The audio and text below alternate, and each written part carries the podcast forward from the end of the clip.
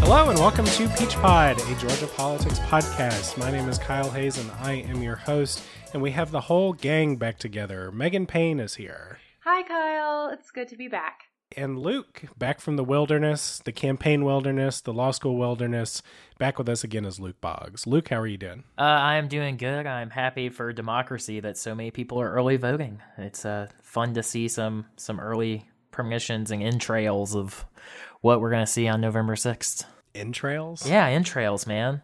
I, I, like, look, that's that about like how reliable these vo- early voting data is because some years Democrats do better, other years Republicans do better. So, I mean, it, it really feels like I'm just kind of looking looking into the abyss uh, and not really sure what to what to take from all of it. Entrails, a person or animal's intestines or internal organs, especially when removed or exposed. That Thank is you for. Googling that because I was like, that's like intestines, right? Yeah, have you have you ever Also, heard? the innermost this is- parts of something. So, like, Look. I, I, it's a correct usage. It's just a gross one. There's some cultures and religions that use the entrails of animals to make predictions. This is a real thing. It is. Yeah, That's a. Thanks for that image. You're welcome. So on today's show, we are going to recap the debate between Brian Kemp, Stacey Abrams, and Ted Metz. They took part in their first debate tonight with the Atlanta Press Club. Uh, so we are recording on Tuesday night right after the debate. You are not listening on Tuesday night, but at some time in the future. Hello, future people. But we're going to break down what happened at the debate and what we thought of the performance from each of these candidates. Um, so let's just start with your first impressions, y'all. Uh, Luke, let's start with you. What was your takeaway from tonight's debate? I think my takeaway is that I don't have a takeaway, which I was expecting to have a takeaway. So that's that's really uh, the the main thing for me. I think I've watched like basically every single Atlanta Press Club debate since 2014, and I've even gone back and watched some of the archives. And I would say that this is probably like the most chaotic debate I've ever seen. Be and it's really, and I think we'll we'll probably deride uh, the inclusion of Ted Metz all night, but I don't think that really helped the debate at all. So I agree with Luke. I hate. I think having Ted Metz on there was just kind of uh, like, here we can't really exclude you at this point, so I guess you can be here. Um, but he just kind of added an interesting flair to it rather than a whole lot of um, good content, in my opinion. Also, can we talk about the fire alarm going off at the beginning? Because if ever there was a dumpster fire of a debate, No, I think it was Bill Nigut that pulled the fire alarm because he hosts a, pretty much everything that GPB does, but he was not on the debate stage tonight. So, Bill, I th- we know it was you. Um, no, I I was so frustrated with Ted Metz being a part of this debate. Ted Metz is polling at 1.2 percent. And I'm all for third parties being a part of the process. But if you are a third party candidate you come in to any political event, a debate, a speech, whatever it is, representing the entire alternative to the two parties. And for Ted Metz to come into this debate so unprepared, and the only thing that he seemed like ready to talk about was like hemp, industrial hemp, decriminalizing marijuana on his first day in office, which I support. That's a great idea. But we didn't even get to that one good idea that he had until the very end of the debate. So I thought that Ted Metz's presence and the fact that he had to participate in the candidate Q&A to each other really detracted from what really should be a very important discussion about what Georgia's next 4 years are going to be like. And I'm sorry, but Ted Metz is not going to win this race. He is not going to be Georgia's next governor and he did not deserve to be on that debate stage tonight. Metz says that a vote for him is a protest vote. So it's like he's trying to force this into a runoff. Um, and just all the while kind of, he's, he's honestly like cheapening himself. He's saying that I'm the protest vote, I'm the third party, if you don't like either one of them, vote for me, but he knows he doesn't have a shot, surely. And then I thought it was interesting how he said, you know, he was, I don't remember exactly what his words were, but he basically outlined what it means to be a libertarian. And what he did say was, leave me alone. Don't tell me what to do. Don't steal my stuff. And I thought that that was kind of an interesting definition of a libertarian. I don't think it's incorrect, but I just thought it was kind of interesting on that particular stage. I, am a little biased here, but uh, I think my mom is probably one of the nicest people I know, uh, and and her. Uh, and hopefully this can be the last word on Ted Metz. Uh, her her advice was uh, th- the third guy just needed to go home. She can't even catch his name. like, so I think I think uh, we should do our listeners a favor and let Ted Metz go home from our mind and, and move on to uh, greener pastures. Uh, and the greener pasture I would like to move on to is, man, what a difference four years makes.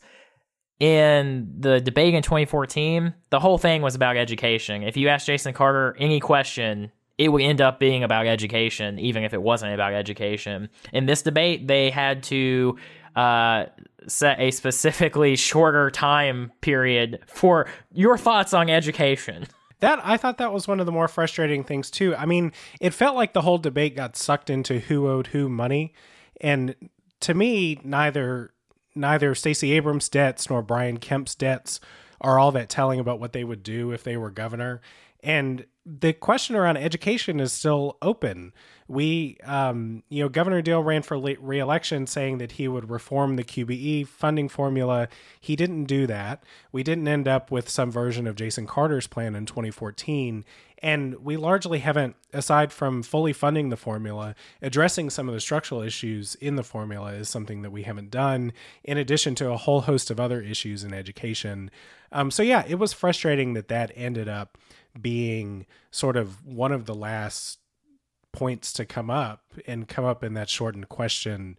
The interesting thing that I also found from that was um, the topic of education seemed to come up because Greg Bluestein asked Brian Kemp what cuts he would have to make to implement his $600 million in annual teacher raises. And this is the same question that I asked him, or about the same question that I asked him when I was in Perry.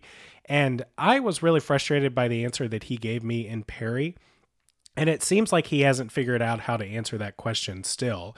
He just sort of admonishes other people for not doing the math and then says, We're not offering more than we can't afford. But he doesn't like even acknowledge at all that there is tension between establishing a state spending cap, which is what he wants to do, and then spending $600 million on teacher raises every year. And so I don't see anything credible in his response about how he's actually going to get the job done on that issue. The only thing somewhat substantive he even said was that he was going to rely, or something to the effect of, he was going to rely on quote unquote natural growth natural growth in this great economy. So it's like he's expecting like I said, this is the only answer he really gave about where the money will come from. And so it's like he's expecting economic growth to cover everything. Well, and the thing he doesn't understand about that is Georgia's economy grows in large part because Georgia's population is growing.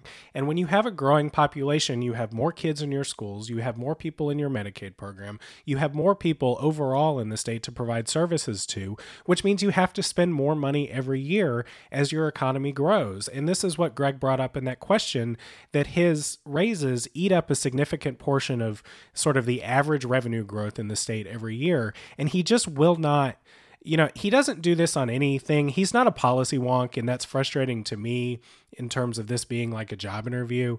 But like, he won't engage on the details on any of these issues. And so the problem is going to come when the rubber has to meet the road and he has to pass these things into policy, into law. And he gives me no confidence in his ability to do so based on what we saw on the stage tonight. I don't think anyone is watching this debate or watching this campaign is going to vote for Brian Kemp because they think he is more qualified and has better ideas. I think they will vote for him because he will execute ideas that are closer to the ones that they want executed. Brian Kemp has already proven that he is not a details guy. I mean, based on everything uh, that he's done at the Secretary of State's office, it's been a record of incompetence and a record of voter suppression. The only thing that he really seems to be a details guy on is voter suppression because he's very good at that. So on that front, I, that's really all I expect from uh, Brian Kemp and, and his campaign. Abrams had more ideas and articulated them much clearer than than Kemp did, and I really think that is the story of this debate. But I don't really know how much of a difference it's going to make because, again, both of these candidates just want completely different things for Georgia. And I think that's what people are going to make their decision based off of. Well, what did you think about how credible Stacey Abrams and Brian Kemp came off during that discussion on voting? They both seem to have their lines down about how Kemp says it's never been easier to vote and that the problems were because of what Stacey Abrams' New Georgia Project was doing in terms of how they filled out the forms. He I don't understand the context here, but he kept passing off blame on the Obama Justice Department, talking about pre-clearance, which pre-clearance was a policy under the Voting Rights Act that got tossed out by the Supreme Court. So pre-clearance is not an issue in Georgia, and that's a problem.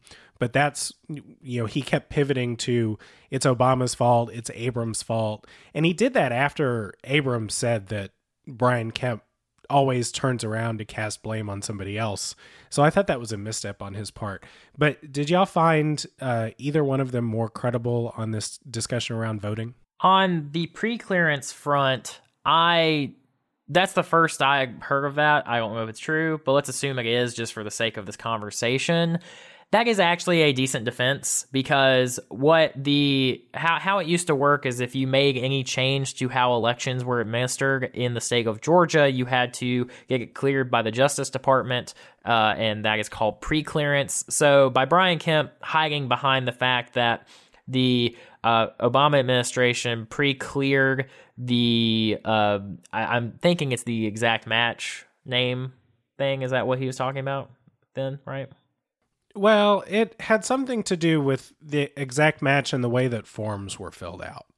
So, with Brian Kemp saying that the Obama administration's Justice Department approved of the exact match criteria and by disqualifying people based on how forms were filled out. That is a decent defense because that is saying that we sent this to a Democratic leaning administration and they said it was okay for us to do that. And very many uh, processes like this would not receive pre clearance. So the fact that it does does help Kemp, that's for sure. But it, it is not a uh, universal, you know, balm for his argument and it doesn't make him right automatically, but it is a good defense just to give him some credit. Well, but the t- the timeline doesn't line up though, right? So Shelby County versus Holder was in 2013, and a lot of their friction on voting happened during the 2014 election when Abrams was a part of New Georgia Project and pushing minority voter registration. So well, this is why I didn't really get the pre-clearance he, I, idea. Again, I don't know the exact timeline because it's the first time this has come up, but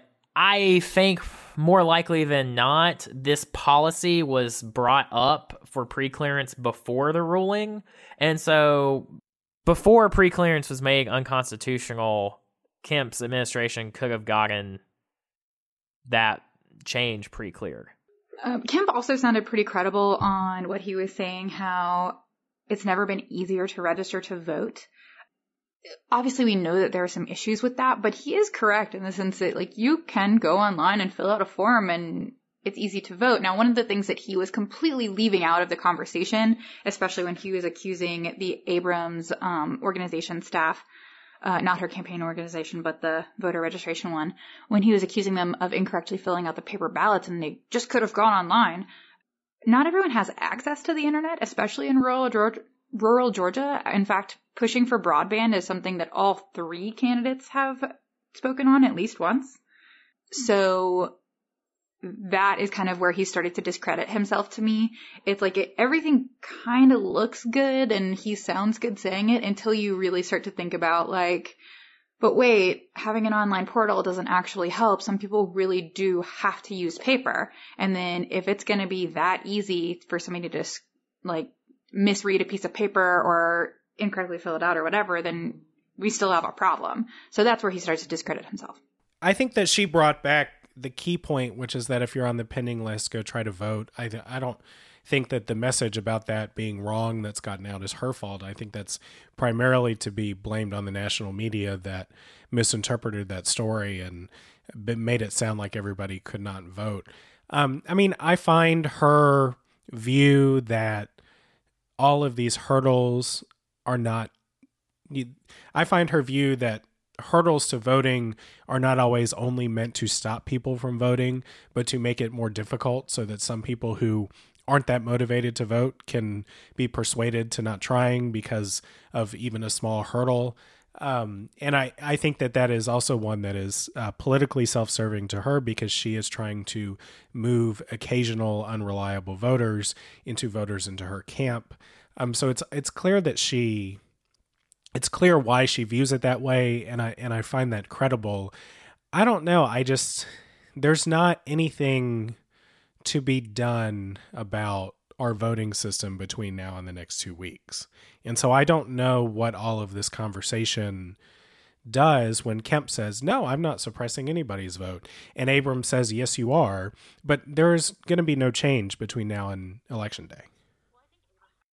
Well, I think Abrams is making the only change that we can make, which is she is calling out the fact that perception of not being able to vote or perception of it being hard to vote is going to keep some people from the polls.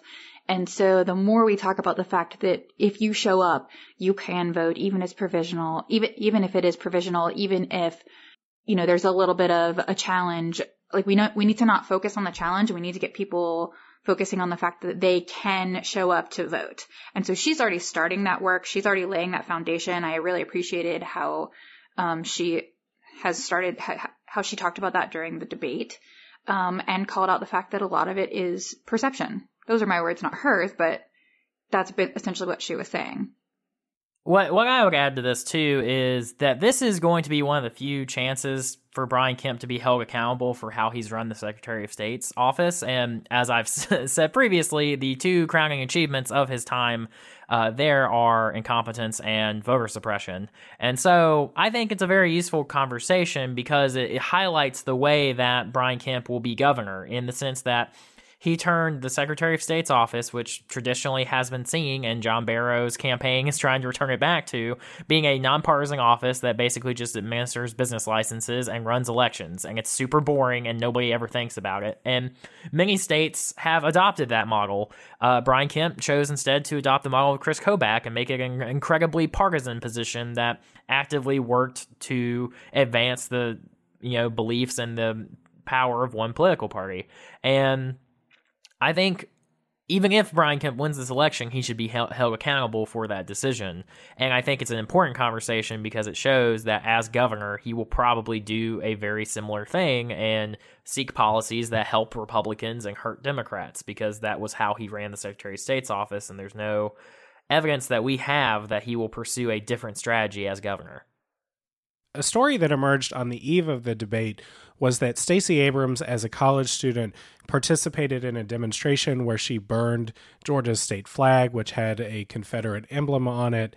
Uh, this happened in 1992, uh, and it was largely in response to the debate over what to do with the flag and uh, tensions over police brutality against Rodney King in Los Angeles. First, uh, I just want to give both of y'all a chance to react to that story, and then we'll talk about how it played in the debate.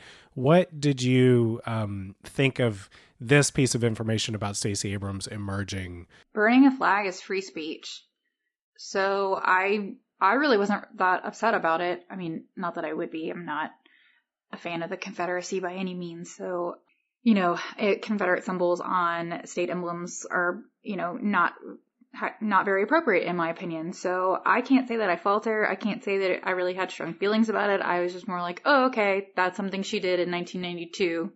It's been 26 years. Fine, whatever. Uh, I just want to note that she burned that flag three days after I was born. Uh, that's just a personal disclaimer. Uh, but that I think that also shows us how far we've gone, we've come because uh, that would have been a big story back then. But I, I, think this feels like a really, really crappy attempt at an October surprise. It's something that I think a lot of voter, uh, you know, I, I can't remember who it was. I saw someone, you know, Facebook the few times I'm actually there. Uh, was saying that like if if this upset this story of her burning this flag upset someone uh, then it is probably someone who already was not going to vote for her. And honestly, I've seen more people express support for her uh, from the story than uh, people express outrage. Um, so she got asked about this at the debate, and she said she gave a similar response to her statement that she participated in a peaceful protest. The interesting thing was, I know, I know this was right around when the fire alarm went off, but Kemp never came back to this. He never hit her on this. And it was notable in all the press around this story that happened the night before the debate and the day of the debate that Kemp never submitted comment to to any of the reporters that were writing about this.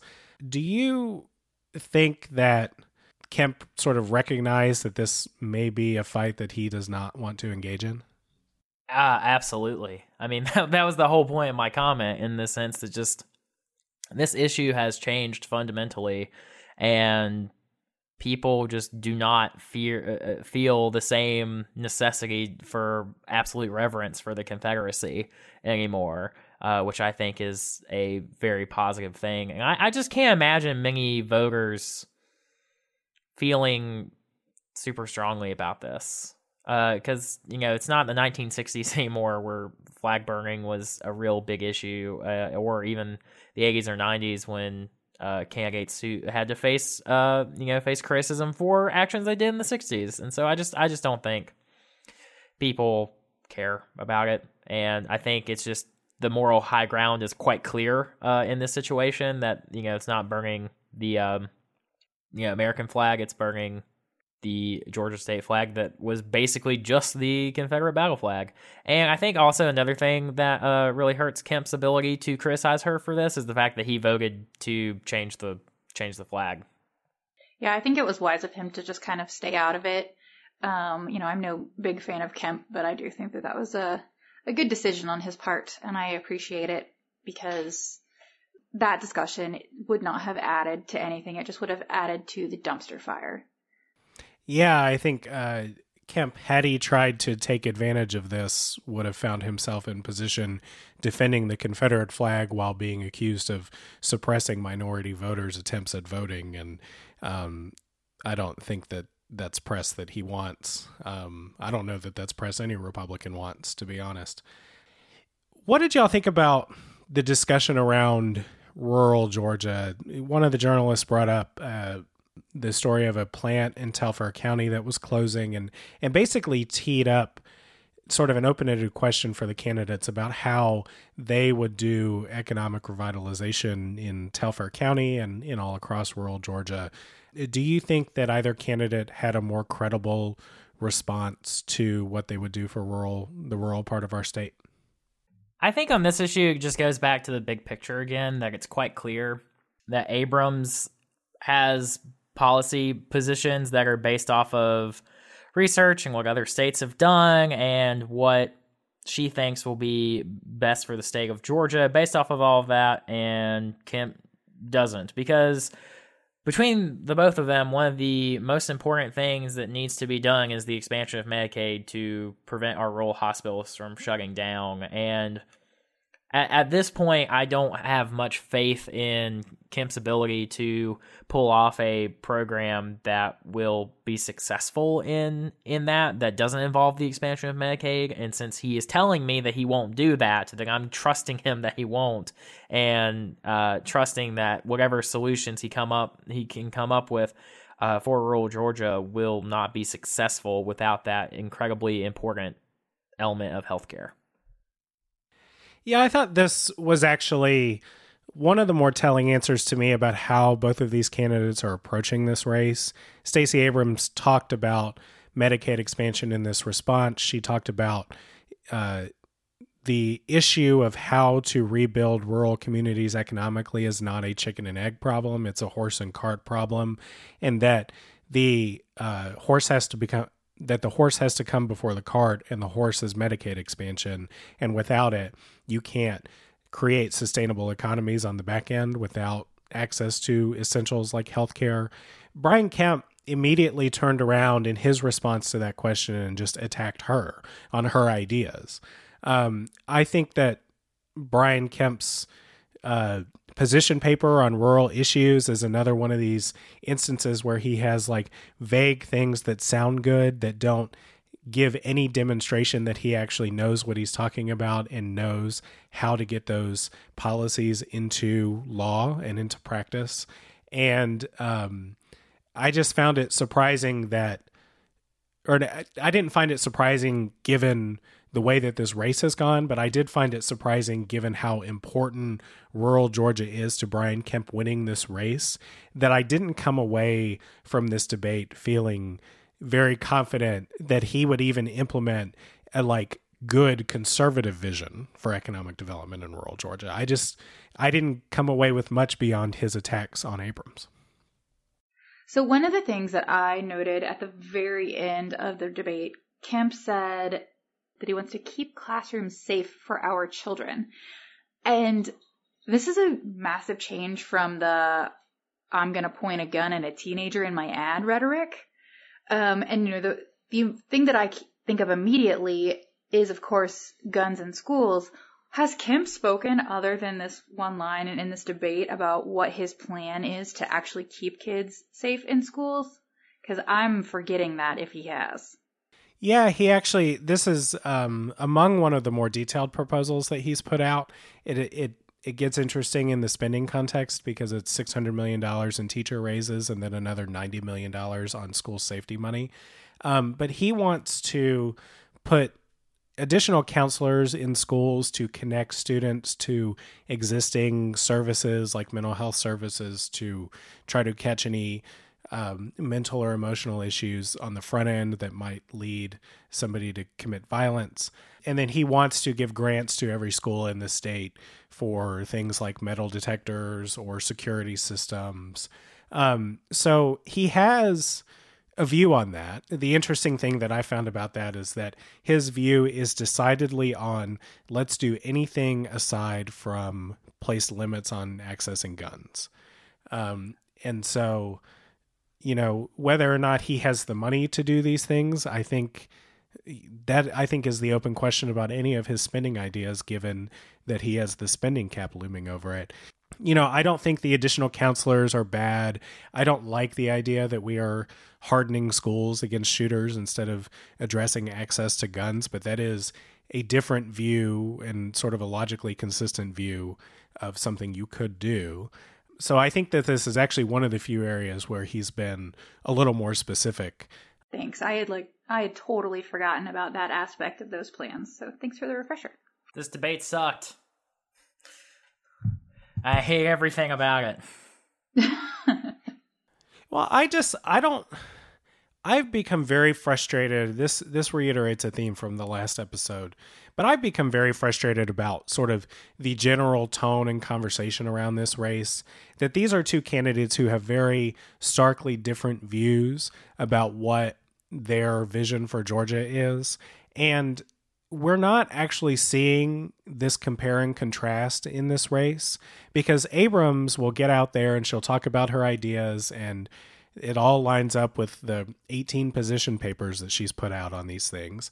And then Kemp gets up there and he doesn't actually attack the things that are in her plans. This was one of the most frustrating things on healthcare was that he hit her on a fake Medicare for all proposal that she wrote about in her book that is not her actual proposal for what she would do as governor she is not going to try to do Medicare for all in the state of Georgia. It's just not going to happen.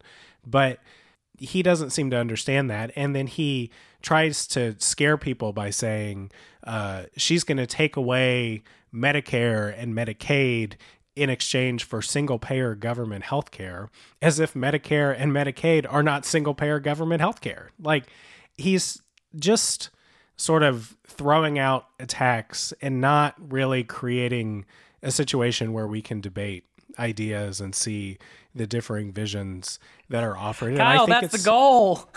that's his goal. that's well, what he's trying think, to do. Because I think it covers up that he doesn't have any ideas or any any vision for actually implementing his ideas. But it's just frustrating because these are two candidates at probably the furthest poles that we've had in a governor's race in a very long time, and you don't get that impression by watching these two tango with each other. No, you don't. But I will say that next to some of the things that he said, um, Abrams did look incredibly well prepared and very credible and very polished, which is something that I said on one of our last podcast episodes that I wanted to see a more polished Abrams, and I got it tonight. So kudos to Abrams and her campaign staff for prep. Because while, yeah, it was not a fun debate to watch, and in Luke's words, it sucked. Um, it, she did, she did represent herself well.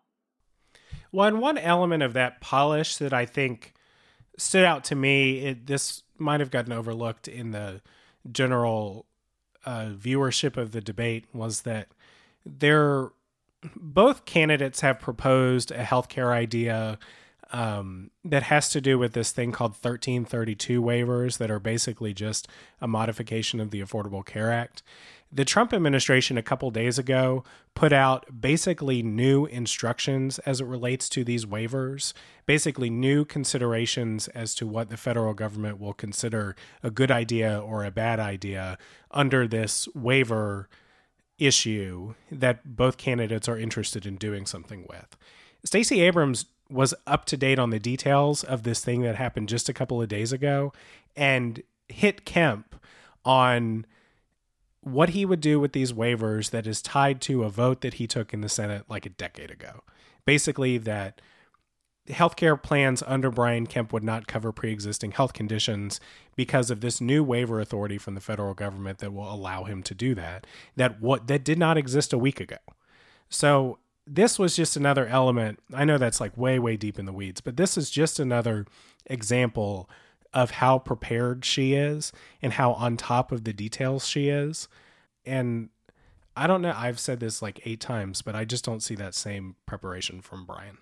I agree. And just as an aside, the 1332 waiver was also referred to as the innovation waiver during the debate. So if there's some confusion about that, there you go.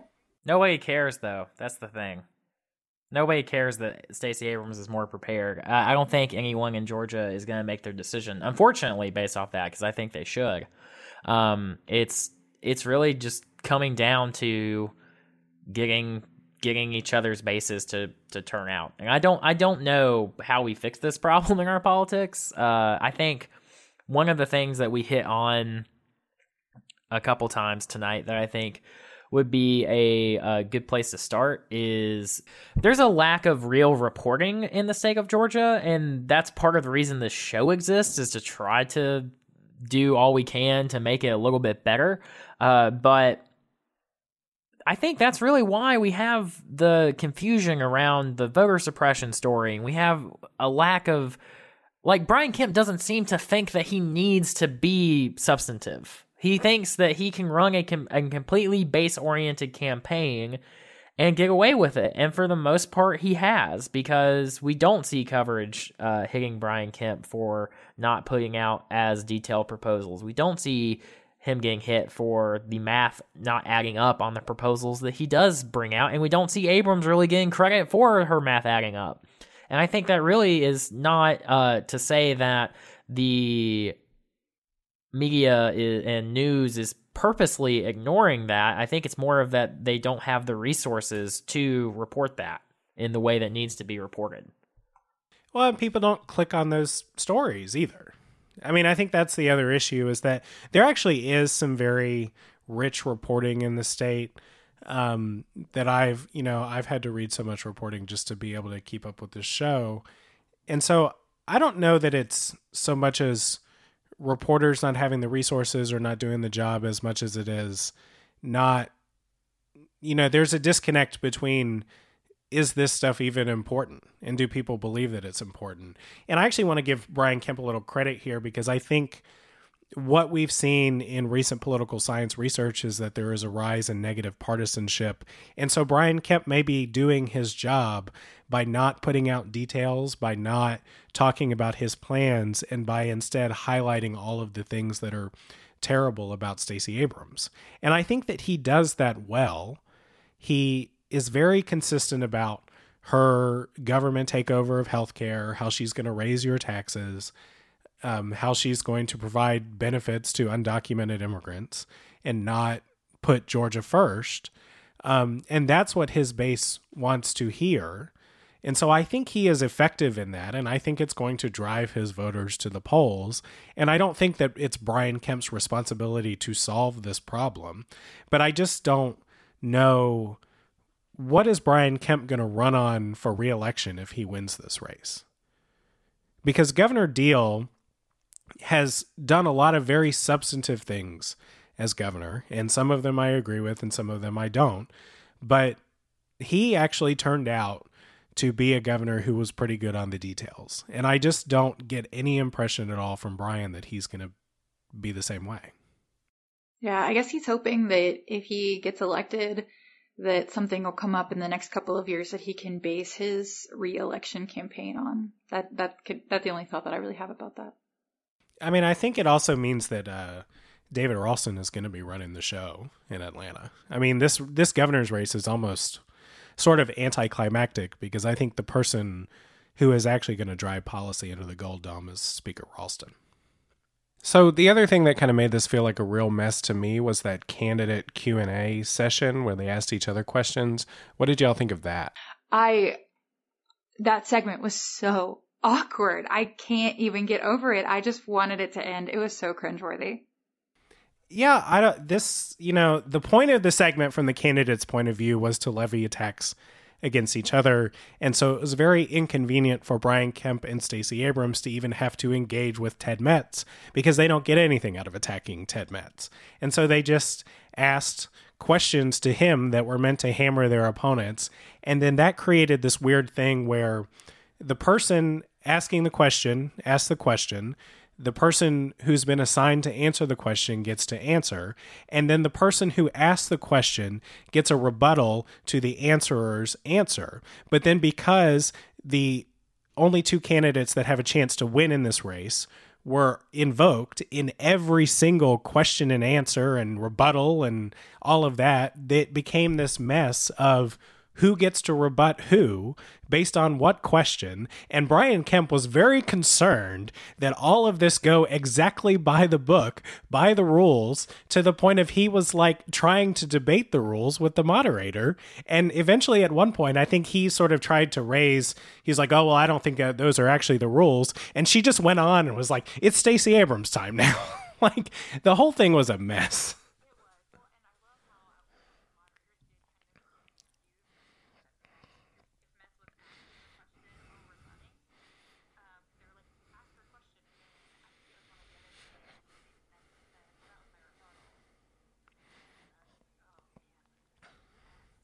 Yeah, I think that the the candidate question is like interesting, but you only need like one of them because you know that they have structured their question to hit their opponent on something.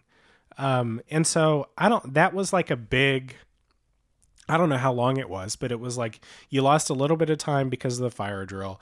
And then there was this big, like 15 minute segment of candidate questions to each other and then and it felt like none of that had anything substantive to it. And then you get back to the real questions from the people who were paid to ask questions. Right. Well and i will say that metz was at least an equal opportunist when it came to setting up kemp and abrams to say negative things about one another. So that was that was at least entertaining. Well i don't I, I don't understand it as a matter of strategy for ted metz. I mean I don't know if he's going to take a moral victory out of forcing a runoff in this thing, but uh, if he forces a runoff, that's like several more weeks of me not getting enough sleep and being grumpy. Um, and he is going to be the one that goes home because he is currently polling at 1.2%. In the margin of error, he may not have any support. Right.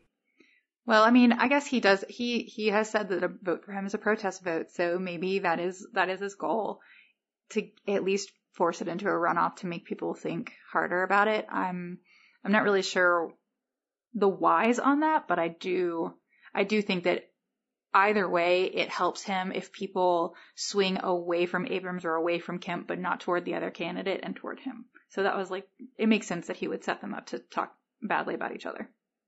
I don't know. I have nothing to say. I just I I, I was sad because usually that's my favorite part of these debates. Like and It for the, for the other hmm? It is? Yeah. Oh, I found it to be painful. Okay, so yeah, not this debate, but like every other one, I think it's a really powerful segment because it really does show both what the it, it shows what both candidates are focused on because they have to ask the other candidate a question and how they ask a question, what type of question they ask, I think is actually very revealing of who they are and what type, you know, of campaign they're running and what issues they think are important. So, and I've seen a lot of candidates use it really well and have it be a uh, you know more positive thing. So, I, in general, I really like the the segment. I was just sad to see that it was uh, improperly executed uh, tonight. And, and I also think if it wasn't for Ted Metz, I think it would have gone a lot better. I think I think Ted Metz really just like broke like it's it's impressive how much he screwed up the rhythm of the debate. That's fair. Well, we need to we need to let Metz go back to bed, as you said. So, poor Metz. I want to ask the the dumb horse race question, but I want to frame it in the way that I think is most instructive to the stakes of this race. Um, if we all agree, and feel free to disagree, but if we all agree that this is a election about turning out your base um, and about speaking to the needs of the people in your camp and not creating some sort of bipartisan or a cross ideological coalition. Who do we think won the debate tonight? On base turnout, then unquestionably Brian Kemp. He told his supporters exactly what he thinks the stakes are and how serious uh, this election is and why he needs to be there by demagoguing Abrams and I, I think on that front he was a more effective messenger to his base. I'm inclined to agree. Unfortunately, I don't want to agree because every bit of me wants to say, "Oh yeah, Abrams won it with flying colors," but I think Luke's right. Why? Why do y'all think Abrams was less skilled at turning out her base tonight? I don't know that it's necessarily got to do with skill as much as just the some of the issues with her base in general, right? So a lot of her base are going to be those people that are affected by the voter suppression and those sorts of things, or that are in areas that don't have the access um, to, for example, register to vote online, as we previously discussed. So if they can't register to vote online, then how are they going to watch this debate? So it's just a lot of it is not necessarily to do with her performance, but like this just wasn't a great platform for her. So that's part of it. But also, I feel like she had to spend a lot more time defending herself from attacks from Kemp and from Metz. Um, and so she got a little bit less time to be able to say what she could do, which is always something that I want to hear more of from Abrams. Yeah, and don't get me wrong, I'm not uh, criticizing Abrams for her performance because Abrams needs to probably win some crossover voters uh, to be successful in this election and you know repeat some of the gains that Hillary Clinton was able to make uh, in suburbia. So on that front, I think Abrams did a very good job. She obviously is uh, qualified, incredibly well spoken. Um, you know, it, it, and it's it's one thing to call someone polished, but she was polished and prepared. You know, it was it was both. Whereas Kemp very much came off as unpolished and potentially, you know, uh, prepared, depending on your point of view and the your viewpoint of the policies that he wants to pursue. So on that front, I mean, she she performed the way in a way that you could be proud of her performance and not really that embarrassed with in any way. Whereas if, if I was a Kemp supporter, I would be a little disappointed, even though I understood the strategy of it, because of the fact he just pretty much went out of his way to not highlight real distinctions between him and Abrams and spent a lot of time just trying to demonize her. Yeah, well, I, like I said, it has nothing to do with skill and it has everything to do with just the way that debate played out. I think that she is highly skilled and very qualified and was incredibly prepared. Yeah, I don't know that I felt that anybody won, I guess.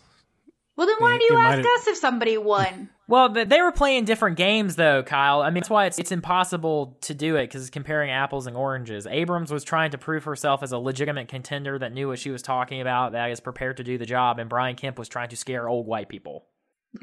like, I, I mean, that's that's what was going on.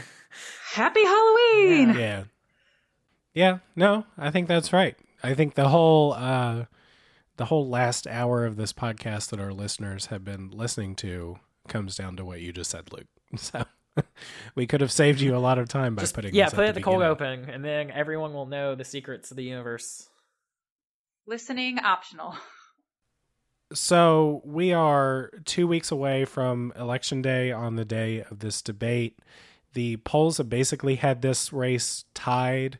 538 has this race as the closest governor's race in the country. Two weeks out, who do y'all think is going to win this race? Why would you do that to me? Why? I was just about to ask the same thing. Why'd you do this to us, Kyle? Fuck you, Kyle. That's what I say. Uh, okay, so I'll say this. Um, this is currently the closest race on 538, and Brian Kemp has a slight edge. Independents and not undecided voters in Georgia tend to break for Republicans. That has been the trend basically since Republicans took over the state.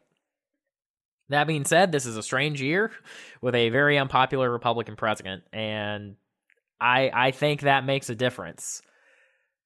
That being said, if I had to put money down, I would put it on Kemp right now. But I think Abrams is still. If I wake up on November seventh, and I will, let's be honest, I'll be awake when, whenever it gets, gets called. I would not be shocked if Abrams won. I think it's definitely in the realm of possibility, but I think Kemp's gonna win. You must have real insomnia if you're going to stay up until Fulton County's returns finally come in. I agree. I think that Brian Kemp's strategy tonight is indicative of the fact that he thinks he is going to win. And I think the hard part about the way in which this race is structured is that it is hard for Stacey Abrams to get any hits in against Brian Kemp that he feels like he has to actually get defensive over. I think in the hits that he the hits that she can get in against him, he's got well practiced lines and it doesn't matter how much they are tethered to the truth, which I think is becoming increasingly clear in our politics. I just don't get the sense that any of the punches that Abrams lands on Kemp actually hurt him at all. And I feel like if this race was trending in a different direction, if Abrams was actually ahead, that you would be able to see it in the way that Kemp approaches this. And so my prediction two weeks out is that Kemp wins the race. That, unfortunately, is also my prediction um, in my typical role as the cynic and also as the realist. I agree with everything that both of you said. I don't really think there's much more to say. I think at this moment, Kemp will win this. We're not really good at being the liberal fake news, are we? Well, we're not supposed to be. Are we? No, If so, that's news That's- to we me. started this goal to cut the BS, not to create it. That's what Republicans would probably say about us. Oh, well- And after 45 minutes of savaging Brian Kemp, we all said he was going to win. I don't know. I've taken plenty of hits at Abrams over the past several podcasts as well. So if they don't hear that, they're not listening. Um, anything else on this? Voting is going on in Georgia. You can still early vote. We have two more weeks of early voting, and Saturday early votes in uh, some places still upcoming. And for my UGA audience, uh, next week there will be voting on campus. So if you haven't voted yet, please vote. Definitely. And to further what Luke said, um, if you have problems with voting, um, there are representatives from the ACLU present um, as poll watchers. So go find one of them, let them know. They also have contact numbers that you can call, and we can throw that in the show notes as well. So if you have a problem at the polls, don't let it steer you away from voting. Please still vote. Please still do what you can. And if you're a Democrat that uh, doesn't like how pessimistic we are about Stacey Abrams' chances, then uh, you can get out there and prove us wrong by going to vote. Please prove us wrong. I've been right about my past outcome predictions. You know what? I'd like to be wrong on this one. Um, and with that, we will leave that there and we will talk to y'all next week. Bye, guys. Bye, guys. That's our show for the week. If you like what you heard, share the show with a friend and go over to iTunes and give us a rating or a review. It really helps other people find our show. We'll be back with another episode of Peach Pod next week. Until then, take care, y'all.